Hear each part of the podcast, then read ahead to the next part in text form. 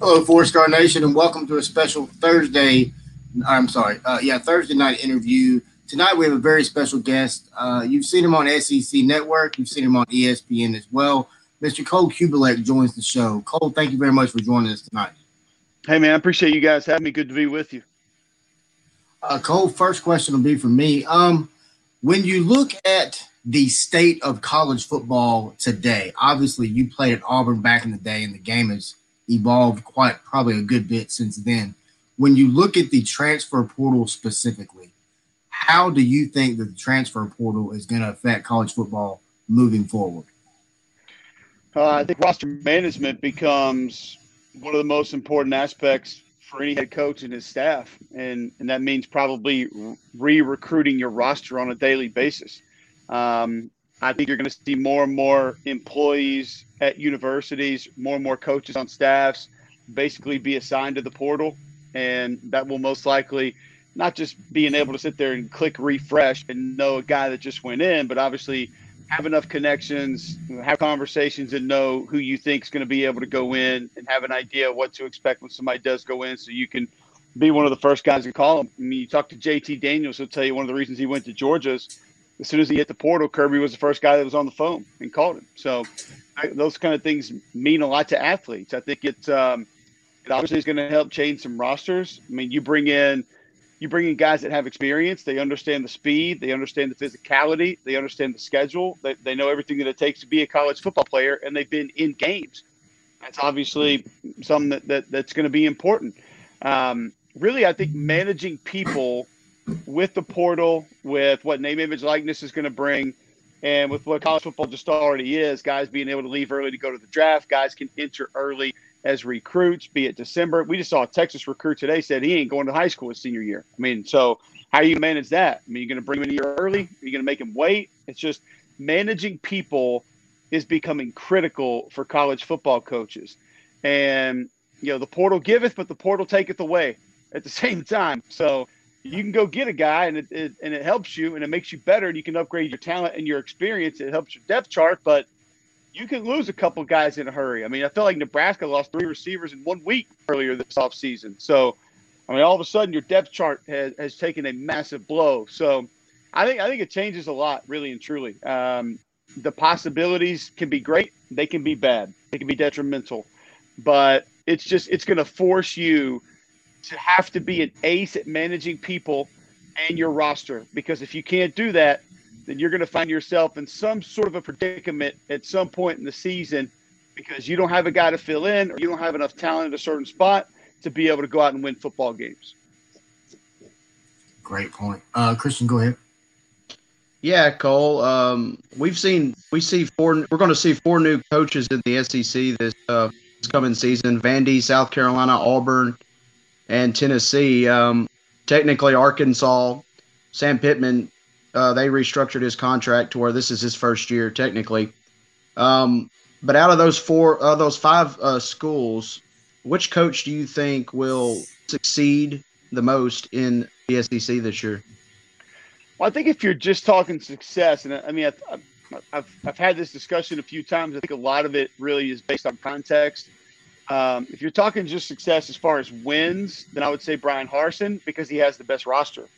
And I don't think he has a roster that Auburn has had in recent memory or a roster on par with Alabama, A&M, Georgia, or LSU.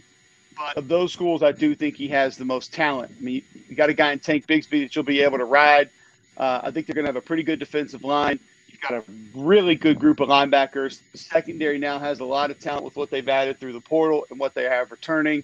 And you got a quarterback that's got game experience. I mean, Bo Nix needs to progress. He needs to accept coaching. He needs to improve. But guys played big time college football. I mean, he knows what it's like. He knows what it is. And I think he's got enough quarterback brain power on that staff between himself, between Mike Bobo, and his former coordinator at Boise, as an analyst, to be able to help develop that position.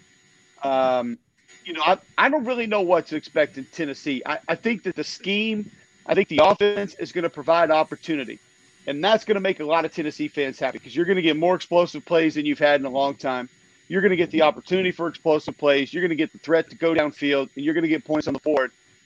I, I just don't know if the roster is where it needs to be for them to be competitive week in and week out. Um, you know, I mean, I, I, I think that they're going to get Bowling Green week one.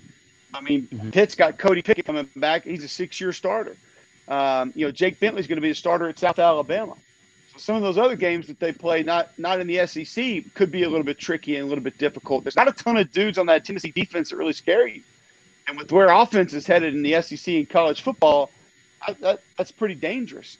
Um, you know, I, right. I, I, think I think Clark Lea is, is taking on a very difficult job.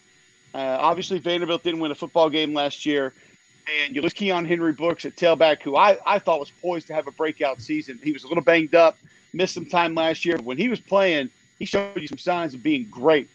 Um, then you lose a couple of linebackers. Your best defensive lineman goes to the draft, and then Donovan Kaufman says he's going to go to the portal, and he's out which I thought that was your best player on defense returning. So he has had massive, massive hits in the portal. And I mean, I, I, he, has got a quarterback in Ken Seals who I really like. I think he throws a beautiful ball. I think he's got a good arm. I think he's got good quarterback pedigree, but I don't know if he's going to have enough time to truly operate. I don't even know what the, what the system's really going to look like, offense, defense. But I think Clark Lea knows what he's getting himself into.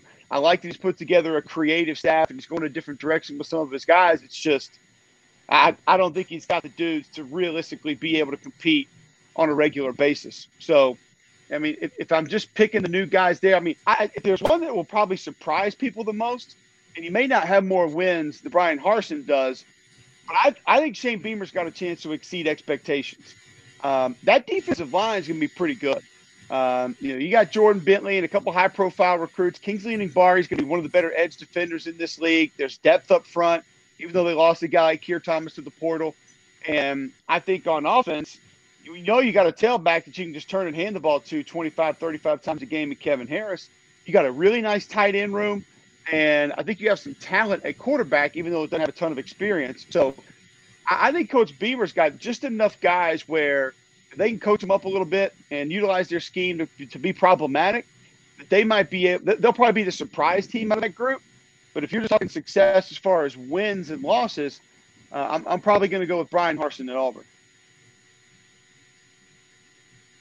Okay. Yeah. Cole, um, I ask the hard hitting questions around here. what game excites you the most this season, and why is it Memphis versus Mississippi State?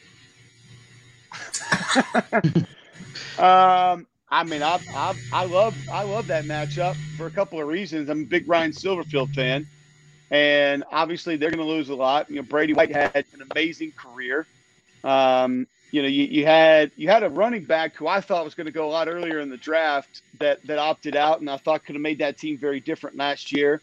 So he's already dealt with some adversity, but I like the way that that thing was built. I like the way that he's handled things and I'll be interested to see a group that that has that kind of physicality because I know it's going to be in their DNA. That's how Ryan's going to build them. Going up against a really good defense last year, Mississippi State. People don't really talk much about Zach Arnett and what he did with that defense. However, there's a lot coming back, but you lose Kobe Jones, you lose Erroll Thompson, and you lose Marquiss Spencer. Those guys were not just productive defensively; those guys were the leaders of that football team. So I, I don't know how much difference that's going to make. And, and I don't know if that defense will be on par with what it was a year ago, but they'll give you everything. I, I love the scheme that Memphis runs. I like the talent that's in place. I like the way Coach Silverfield manages his team. And then you got some young guys on offense. I mean, when you plugged in freshman quarterback, freshman tailback, freshman receiver late in the year, all of a sudden that air raid began to take off a little bit. So I would anticipate Will Rogers and company – uh, will probably have a better grasp from start to finish on what that offense is supposed to look like. The big question for me is, can Mississippi State figure out their offensive line? Um, you know, Charles Cross got a ton of talent, but I thought that they they sort of managed things in a way that they got away with in the past that you're just not going to be able to get away with in the SEC. Pretty wide splits, leaving guys on an island, and maybe some elongated pass drops that just you're not going to be able to hold up against guys in this league. So if they adjust that, then I think it could be really interesting to see what State does on offense. The other one would be Georgia Clemson, but I'll, I'll ride with yours if you need me to do that. no, uh, I don't. I don't oh, need you to. Uh, I, I, agree with everything you said. Mike Leach is a very interesting coach when it comes to the SEC because we've never really seen the air raid in the SEC. Um, at this, at, uh, at where it stands right now, I really think that, like you said, Memphis did lose a lot. Uh, we've had Coach Silverfield on the show. He's a friend of the show. He's a great guy and an even better football coach. I'm really excited to see where he takes Memphis as far as um, he can. Uh, he inherited a very, very good program from Mike Norvell, but uh, I'm ready to see what he can do as a coach himself with no COVID, with a full spring practice, with all summer drills, everything like that. But back to Mike Leach, do you think, and I'm sure you've talked to him and everything like that, is he the most interesting football coach you've ever met? Mm, probably, yeah. I, I don't. I don't think there's really any question about it. Um, just with some of the different directions that you go when you sit down and talk to him, be it food, be it aliens, be it you know football, be it anything, dogs. I mean, he he just all of a sudden things can take a left turn and you're you're in the middle of nowhere and really don't know how you got there. So, and then obviously just the fact that that he runs that offense the way that he does and and it's pretty effective. So there are a lot of things about Mike Leach that make him interesting. If, if, you know, we were looking for a head coach to be the next Dos Equis uh, frontman, uh, I think Mike Leach would probably be that guy as the most interesting man in the world. For sure. Uh, most definitely. Uh, Cole, when you look at uh, college football on the national landscape, not just specifically the SEC, uh, of course, you've got your blue bloods, Clemson, uh, Ohio State, Oklahoma, you know, others give us a school on a national level this upcoming season that we need to keep an eye out for uh, that can make a little run similar to like the way Notre Dame did uh, this past season. You're you're already hearing about it, but it's it's Iowa State, and mean, you bring back a quarterback with a ton of experience in Brock Purdy. You bring back a really good group of tight ends led by Charlie Kolar, who probably could have been drafted. Um, I would say at worst late in the second round. Uh, he'll be back. Breece Hall for the second half of the season may have been second, third best running back in college football behind Najee Harris and Etienne, and not a lot of people know who he is. Super dynamic, um, explosive, and you really lose one starter on defense. Now it's their best pass rusher that's gone on defense, but you get everybody back. So, and, and I think you actually get a couple of bonus offensive linemen because they had a couple of guys banged up. They lost their best guard in the Louisiana game last year. You'll get him back. So you have actually multiple starters that could actually fill in at some point if you needed them to. And you just got a heck of a coach in Matt Campbell. Uh, the Big 12's a little bit down right now. You know, we kind of thought Baylor was on the uptick with Matt Rhule. That thing hadn't really shaken out. Um, you know, it, I like Dave Aranda a lot, but it, it didn't look great last year. And now Charlie Brewer transfers out and he's going to be at Utah. So that thing doesn't look like where it was. Uh, the offensive production gone in Stillwater is going to be massive. I believe in Chris Klieman, but I think it's going to take him a little bit to get Kansas State going the right way. Kansas is a complete mess. Um, I do think Lance Leipold was a really nice hire, but it doesn't mean that the roster and the state of the program is is not um, in a complete wasteland right now, which I believe that it is. So I think that there's there are a lot of wins there for the taking in that conference. You know, Texas people say Texas is back, and Texas challenge Oklahoma. I, I, I love Coach Sark and Kyle Flood and that staff and Taylor Searles and the guy that they brought in, but I, I just I don't think that they're ready to make that run right now. I think it's Oklahoma and Iowa State, and Iowa State's got the confidence. I mean, they've knocked off Oklahoma a couple times the last few years, so it's not that they think they can do it. They got they got guys on that team that have done it, and all it's going to take is a split for them to be in the conversation. And you know they they they've got a non-conference game early on that'll that'll help out that resume a little bit. So Iowa State's the team, but people are already talking about it. I mean, that that's their team that a lot of folks are saying, you know, hey, they could be in the top five. I'd probably have them in my top five going into the season, to be honest with you. So uh, I think if there was one out there, that that would probably be the one that I would take. Uh, Cole, speaking of Iowa State, uh, I saw a thing today that uh, Matt Campbell turned down with a $68 million uh, contract from the Lions, uh, supposedly. But let me ask you this what is it about Ames, Iowa, that has Matt Campbell just so enthralled to be there? Well, I think Matt Campbell knows he can be selective for wherever he wants to go next, and I, I don't know if it's just Ames. I, I do think he's comfortable. I do think he likes it, I, I think Matt Campbell has an understanding that if, if I just keep jumping jobs, then I'm not really truly ever going to get to where I want to go. Um, you know, he's a commitment guy, and he's made a commitment to that university and those players. I think he wants to try to finish it out. It's not like he's not making good money now, and I'm not saying that that's not better money. Um, I think a jump to the NFL would have to be exactly what he wanted, exactly where he wanted, because I don't think he looks at himself as a guy that just has to get to the NFL. He loves coaching college kids. He likes developing kids. I had a chance to call their game against Louisiana last year. A chance to be around him. I was thoroughly impressed. Um, I just think he, I think he knows he's kind of got things going right now, and I think he's kind of a. I mean, I think by nature he's a little bit of an underdog, and so he he likes the fact that people continuously doubt him. He likes the, the kind of players that he gets and has to develop them and work them into being better than maybe what a lot of people thought they could be.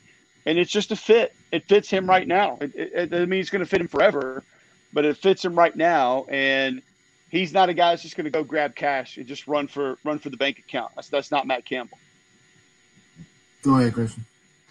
Speaking of Texas that you mentioned earlier, you you know Arkansas plays them uh, week two this year. I'm a Arkansas guy. Um, you know Sam Pittman broke the SEC losing streak for Arkansas last year, winning three games, and showed that program showed some signs of, you know, real improvement. What kind of year two do you think Arkansas is poised to have, and how big is that week two game uh, against the former Southwest Conference rival? You know, it's a big game for. I think it's a big game for both schools. No, absolutely. Because if Texas drops that game, they're not getting back in the conversation, I don't think. Because even if Arkansas has a good year, we're not talking about a nine or ten win team. They they, just, they don't have the horses to be able to do that yet.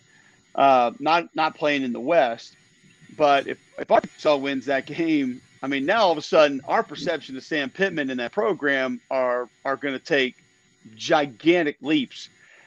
Sam's incredible. I love him. He's an amazing guy. He's an amazing coach. I was so glad he got the opportunity and he exceeded everybody's expectations last year because that easily could have been five wins. And I think when you when you're going through a rebuild, you do credit a guy with being competitive, especially when your predecessor was not very competitive very often.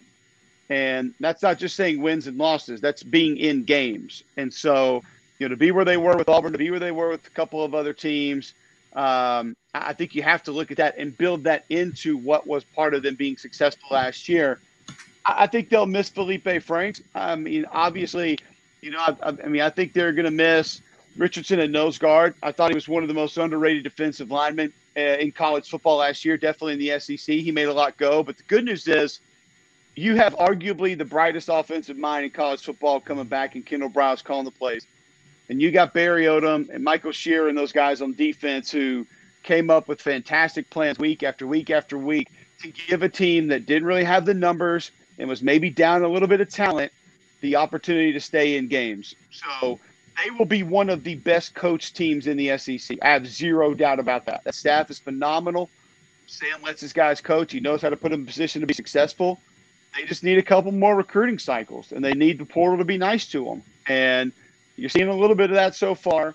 Um, I love Treylon Burks. Um, I think I'm, I'm not taking anybody ahead of him as far as receivers in college football going into this year. I know there's a few guys that may be drafted ahead of him that other people like, but I don't know if those dudes are out there killing hogs with their bare hands uh, in the woods. So, I mean, I'm taking Treylon Burks on my team first. So they got a couple dudes. I mean, I hated to see him lose Mike.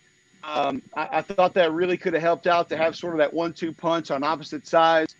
But I think they'll be fine at tailback. I think the offensive line will be a little bit better. They're going to be solid at linebacker and in the secondary. They got to get some O linemen, D linemen.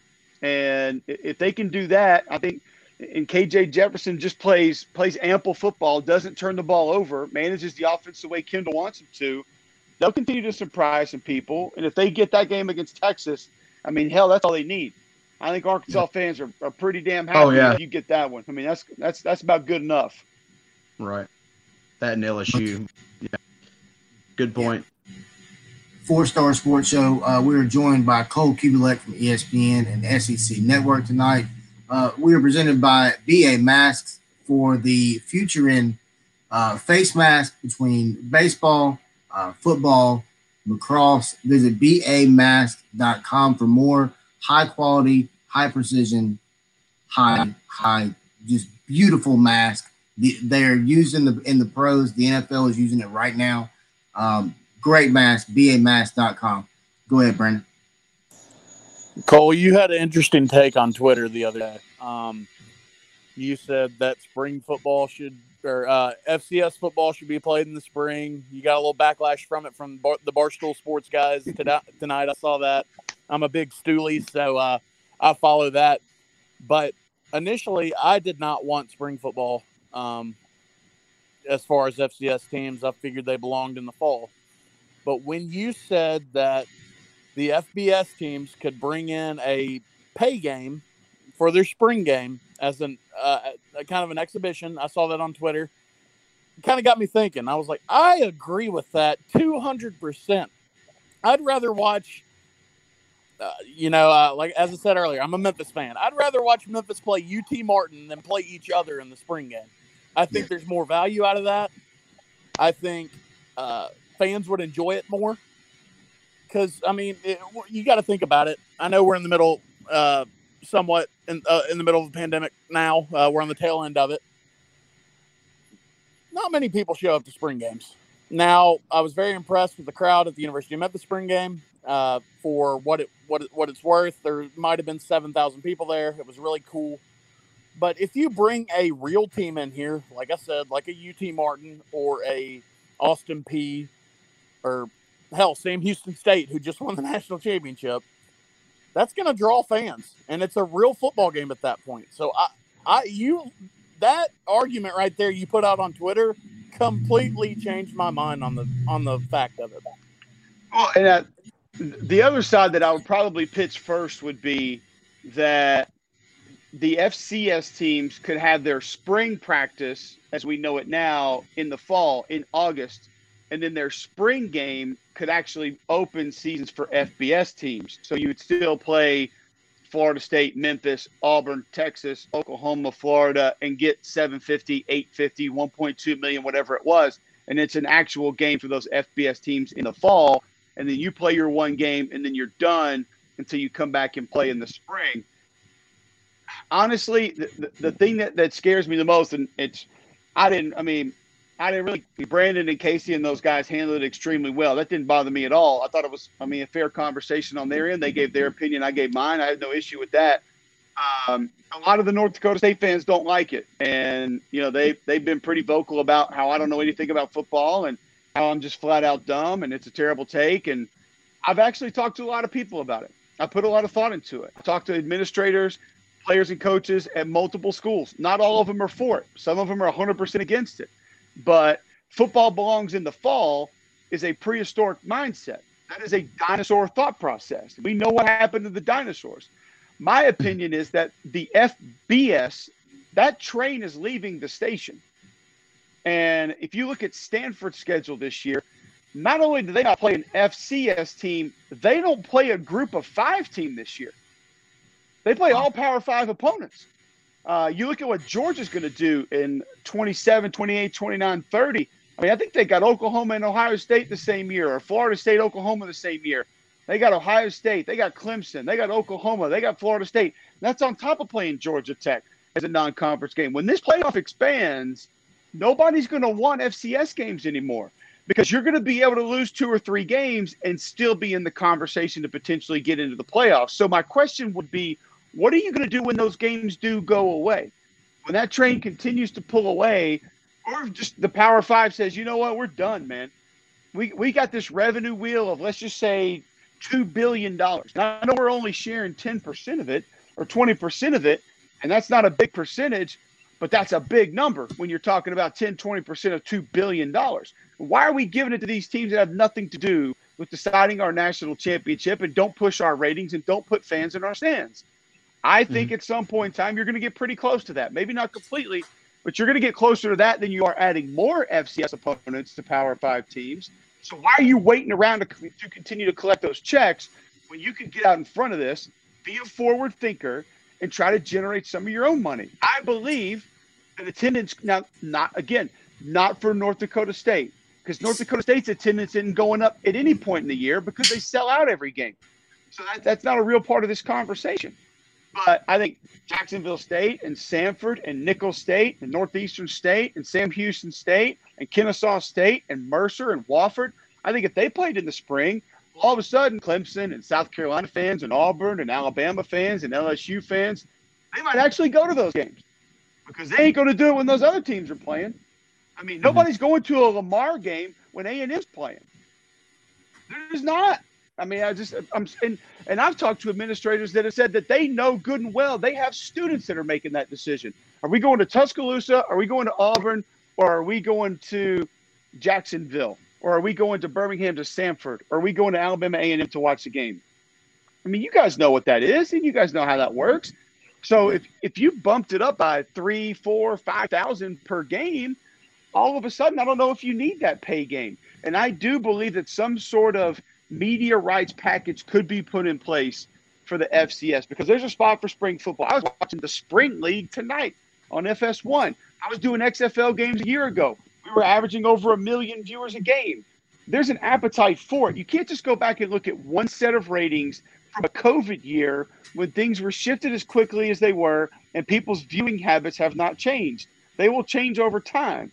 That will come with that. And I think geographically, what's already been put in place and from the standpoint that you have alumni and fans and friends, and, and you've actually heard of those schools for your entire lives, is going to make people more likely to invest in those. You're invested in even if you don't know it. Like I'm invested in Samford and Jacksonville State and Alabama A&M and Alabama State just because I know about them and I know people that went there and I watched them and I heard about them growing up. Like I know what the Magic City Classic is. I've been to that game. I know what that game means.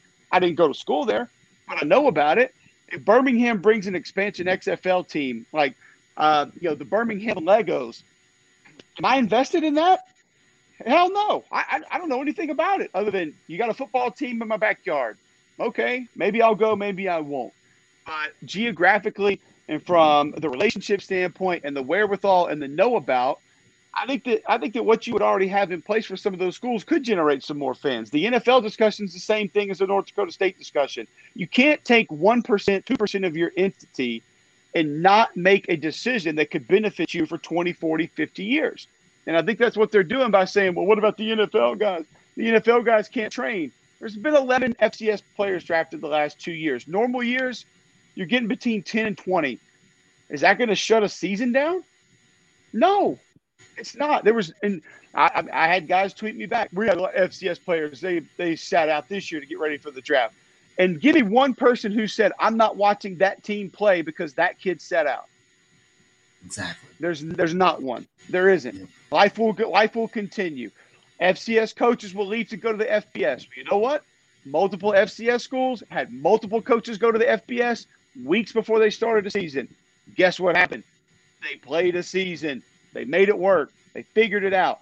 So I would figure out ways to generate money on my own as opposed to be relying on teams that I knew in the back of my mind. You can lie to yourself all you want. You know damn well those schools are pulling out. That's that that train's leaving the station at some point in time. So if you want to sit and wait till it's gone and then not know what to do, go for it. But to sit there and sit there and pretend like you're on the same level with the FBS and everything is going to be hunky dory. When was the last time we talked about exponential growth in the FCS? I can't answer that because I have no idea. So yeah. maybe try to shoot for that. Maybe try to raise your fan bases. Maybe try to generate more interest. Maybe try to do something different that could help your entity become more valuable as opposed to sitting there and waiting to see if it might work 20, 30 years from now. It's a great point. That was uh, awesome. Yeah, it was. Oh, let me ask um, you this. Uh, I heard a stat today uh, on Sirius XM that said this name, image, likeness deal that the SEC uh, gives each school roughly $45 million a year. And then with this name, in, image, and likeness, that they would get an additional $25 million. Uh, where do you see this name, image, likeness thing going? Do you see it being just a complete catastrophe or? I don't think it's going to be a catastrophe because it's going to bring opportunity for for young men. Um, I don't think the S, the SEC is not going to offset anything for name, image, likeness. The the money that they plugged back in based on future revenue that's coming from the ESPN deal, switching over from CBS, that was just a one off because of COVID and they had the wherewithal to do it, and that revenue is guaranteed to be coming in in the next few years. So they could go ahead and cut that check. Uh, gotcha. But the SEC will benefit greatly from it because, you know, the one thing that, that frustrates me about name, image, likeness is you got a lot of people that are either they want to pay the players or, you know, this free enterprise, this open market, this wild, wild west, let them earn. Oh, it's, uh, it's free labor, whatever it is. First off, it's never going to be enough. All right. This ain't going to end with name, image, likeness. So for everybody who thinks that, oh, if we can just let the dust settle on this, we'll, we'll be we'll be good and we can go back to football as we know it. No, you're wrong. It won't be that. Next up is going to be pay for play. Next up is going to be insurance. Next, it's it's not going to stop. It just isn't. It's not going to stop. Now, do I think there's there's a lot of legitimacy to a college baseball player at LSU being able to go get a thousand dollars to work a baseball camp somewhere? Yes. Do I think a swimmer at Auburn should be able to get fifty dollars an hour to coach private swim lessons? Absolutely. Do I think that there will be a small handful of players nationally that could get very lucrative deals with major corporations? I think it's possible. Do I think that's going to be the norm? No, I don't. Um, do I think this will bring will will this puff the underbelly of college football as to basically guys getting money to show up and go play somewhere? Yeah, I do. That's why Governor Kay Ivey in Alabama made it a federal offense for you to basically accept a deal just to go play somewhere. Um, but I think guys are going to be able to make money. I think there's going to be some positives. Managing it is going to be a nightmare. It's right. just too much. There's too many kids. There's too many ways to make money. There's too many things. You know, if, if I go down to you know, Royal Buick GMC, and they say, we'll give you an extra $2,000 off your car. All you got to do is shoot out a tweet. Boom, shoot out the tweet. I get $2,000 off the car. Am I reporting that? Am I telling people about that? Am I being taxed on that? That's, I mean, that's just, that's a, that part of it's going to be a mess and going to be a nightmare. But is it going to ruin college football? No.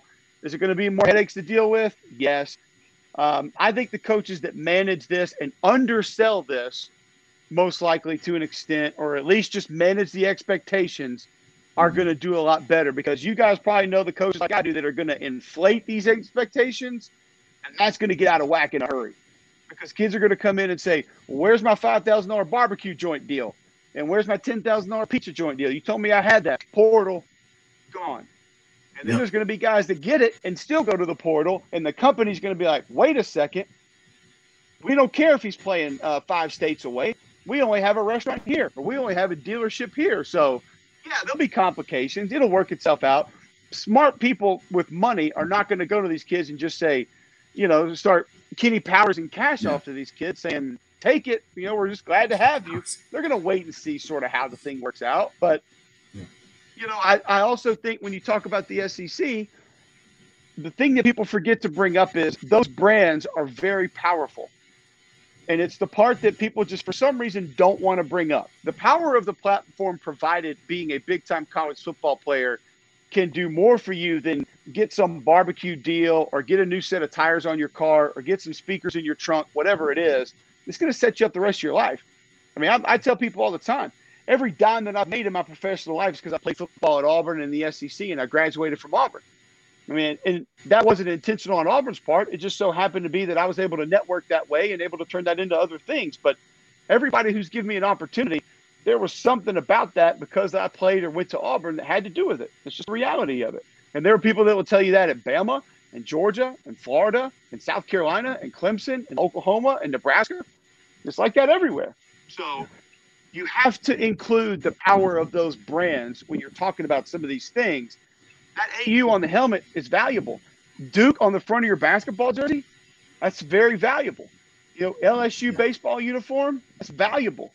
Um, so there are some of those out there that I just don't think that they like to bring that up and make that correlation that yeah they're going to have inherent advantages because they're at those schools because they're wearing that uniform, and people just want to throw that out. You, you know, people say, well, Trevor Lawrence lost thirteen million dollars. We don't know what he lost. He might have been terrible in the first commercial he did. He might not have wanted to cut commercials. And by the way, if it didn't have anything to do with him being at Clemson, if Trevor Lawrence was at Wofford, is he getting 13 million in deals? No, he's not. So there, there's power with those brands, and the SEC has the most powerful brands. So obviously, more kids are going to be able to make more money. Go ahead, Brian. I, Cole, I got a question. That, sorry, uh, Christian, go ahead, man. Sure. All right. Um, obviously, Cole, you played in the SEC at Auburn, and you know the importance of having fans in the stadium. Um, how excited are you to see fans in the stadium this year? I know I'm very excited, and just have college football, just have it back again. Oh, absolutely thrilled! I was at, I had that Memphis Arkansas State game. I think there was, I mean, God, was there fifteen hundred they allowed in, three thousand they allowed in, and I mean, it just it didn't even feel like a practice. Um, right. I was at Iowa State where they allowed family and friends only. Um, and then, you know, I got to see other stadiums with 14,000, 20%, 30%, 19,000. It never felt normal. Um, now, some schools did a good job of spacing people out to where the stadium actually felt somewhat full, but the noise, the energy, the passion just wasn't the same. And the weirdest part about it, I tell people, they ask me what was different last year because I've traveled 19 out of 20 weeks last year. And I was in a lot of different stadiums. And the biggest difference was the ride to the stadium. And, you know, going down college and College Street in Auburn and not seeing any tents and no RVs on the way into the stadium. Nobody walking down the sidewalks. Um, you know, nobody tailgating on your way in. Going into Baton Rouge and not seeing many people in that parking lot, not smelling all the foods and seeing the people with their face painted. Uh, you know, I, I stayed at the hotel on campus right there in Tuscaloosa for the Kentucky game. I walked two hours before kickoff. I walked two blocks to the stadium. I did not pass a human being out on the street, not one, zero, until I got outside the stadium.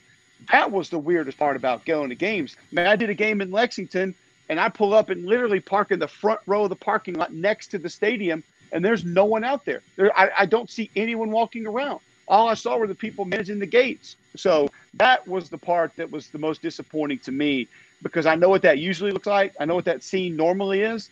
And we didn't get any of that this year. So, yeah, having fans back in the stands is going to be cool, but it's the entire atmosphere around the stadium that I'm excited to get back as well. I'm gonna give you a fair. I'm gonna give you guys a fair warning. My battery is on like that much red right now, so just. Oh, you're good, man. We're, we're, actually I, we're actually getting out, ready to wrap it up, man. You. No, you're good. We're actually wrapping it up now. Uh, thank you to everybody watching Four Star Sports Show, uh, Twitch, Facebook, YouTube, everything. Cole Cubelic, you have done an amazing job tonight with us. Thank you very much for coming on with us, sir. We hope to have you back on again. Anytime, guys. I appreciate you having me.